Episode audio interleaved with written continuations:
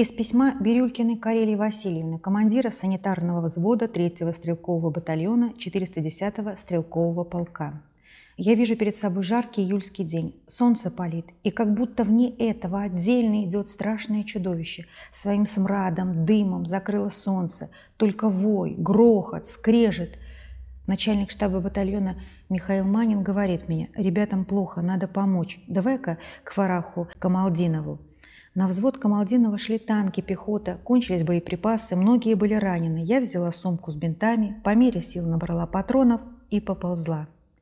Я отталкивала раненых, перевязывала и подталкивала патроны. Из 17 бойцов взвода в живых остались семеро. Последним я перевязала и вытащила Камалдинова.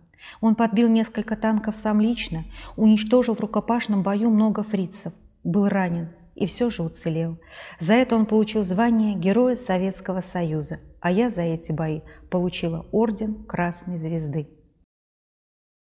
Из письма Сарапенкова Николая Дмитриевича, бойца 3-й Ордена Ленина гвардейской истребительной противотанковой бригады. В 1943 году с 7 по 8 июля приехали на новые огневые рубежи в Курскую область. Наша первая батарея капитана Игишева, в которой я был в огневом расчете заряжающим и замковым, заняла рубеж в поле пшеницы, а вторая батарея в 200 метрах правее нас – с утра с 7 часов 30 минут начался бой и шел до вечера. Вели огонь как мы, так и немец. Из танков и самолетов. Нас осталось у пушки двое. Я и Коваленко-Грицко. И разбитое колесо пушки. Танки подошли на 150-200 метров. Мы с ним кое-как подсунули пустые три ящика и начали вести огонь последними тремя снарядами. Мы сожгли еще два «Тигра», но и нас накрыло не то бомбой, не то из танка. Только пришел в сознание около часа ночи. Одежда на мне вся обгорела, сижу на земле и не могу представить, где нахожусь. Кругом дымят костры. На мой шорох подошли каким-то путем два солдата из второй батареи старшего лейтенанта Андреева и меня подобрали. Я плохо слышал и слабо говорил, в теле было много осколков. Когда я их расспросил, оказалось, что немец не сумел продвинуться за день, а у нас не было более сил. Я оказался на нейтральной зоне, а мой боевой товарищ с пушкой был весь расстрелян на части. Лидия Михайловна Жданова, военный врач, из фронтового дневника. 10 июля 1943 Вчера Белобородов приказал ехать с шофером в Молотычи на командный пункт. Заболел комдив. Когда мы выехали на передовую, было темно. Впереди слышались разрывы, были видны полосы трассирующих пуль. Машина остановилась во враге. Шофер повел меня по траншее, к командному пункту. Киселев был на ногах, стоял у телефонного аппарата, вел разговор, но вид у него был нездоровый. Я измерила температуру – 41 градуса. При прослушивании легких патологии не обнаружила. От радиста Анисимова узнала, что генерал четверо суток не ложился спать. Решила, что терморегуляция нарушена от усталости. Предложила лечь поспать, но генерал ответил – невозможно – мне и самой казалось, что командир незаменим в данной обстановке.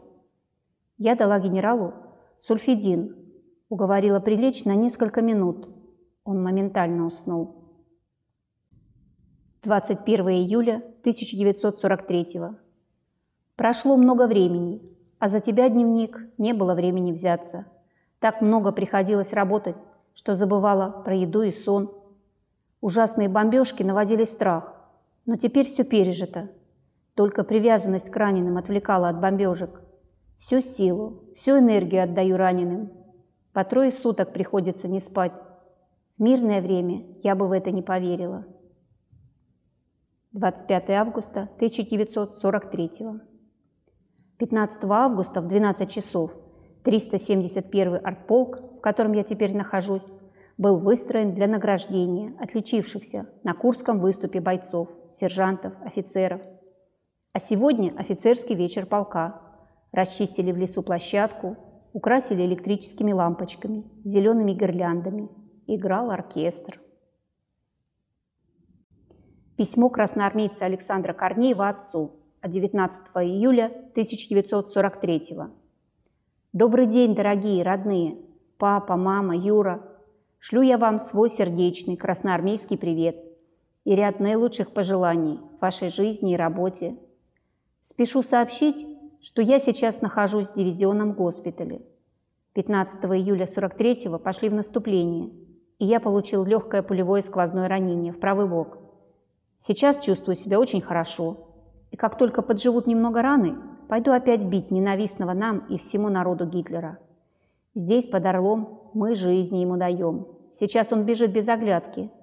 Вот за четыре дня до наступления нами немцы отогнали на 35-40 километров. Недалеко тот день, что мы сломим Гитлеру голову. И, возможно, месяца через 3-4 увидимся. За отвагу и мужество, проявленные мною в бою, я награжден правительственной наградой, медалью за отвагу. Заверяю вас, что как только я возвращусь опять на передовую, правительственную награду еще больше оправдаю. Буду бить немца беспощадно, не жалея своей крови, даже жизни. Ну, до свидания. Писать больше нечего. Передавайте привет Варе, Васе и Вове. Письма пишите на старый адрес, так как я скоро возвращусь в свою часть, а там мне их передадут. Пишите чаще, не забывайте. Ну пока. Целую вас. Ваш сын Шурка. Письмо Героя Советского Союза Александра Егоровича Скворцова своим землякам-курянам о его участии в боях с фашистами на Орловско-Курском направлении 14 июля 1943 года. Дорогие земляки, я семь дней участвовал в боях с немецкими захватчиками на Орловско-Курском направлении. Немцы бросили на прорыв нашей обороны крупные силы. После артиллерийского налета они пустили на узком участке фронта в 12 километров до 300 танков. За танками шла пехота. Одновременно вражеская авиация с воздуха пыталась воздействовать на нашу оборону. Бойцы моего соединения решили проучить наглого врага. Наши танки стояли в засаде. Противотанковые средства готовы были в любую секунду обрушить на врага уничтожающий огонь. Гул моторов приближался. Среди бронированных чудовищ много новых немецких танков «Тигр». Они нагло и самоуверенно приближались к нашим позициям. Был дан приказ пропустить немецкие танки вперед, затем отсечь от них пехоту и уничтожить танки и сребить пехоту. Завязался ожесточенный бой. Вражеские танки, попав в наш огневой мешок, заметались, как мыши в мышеловке. Им не было выхода из кольца смерти. Один за другим стали вспыхивать хваленные немецкие тигры.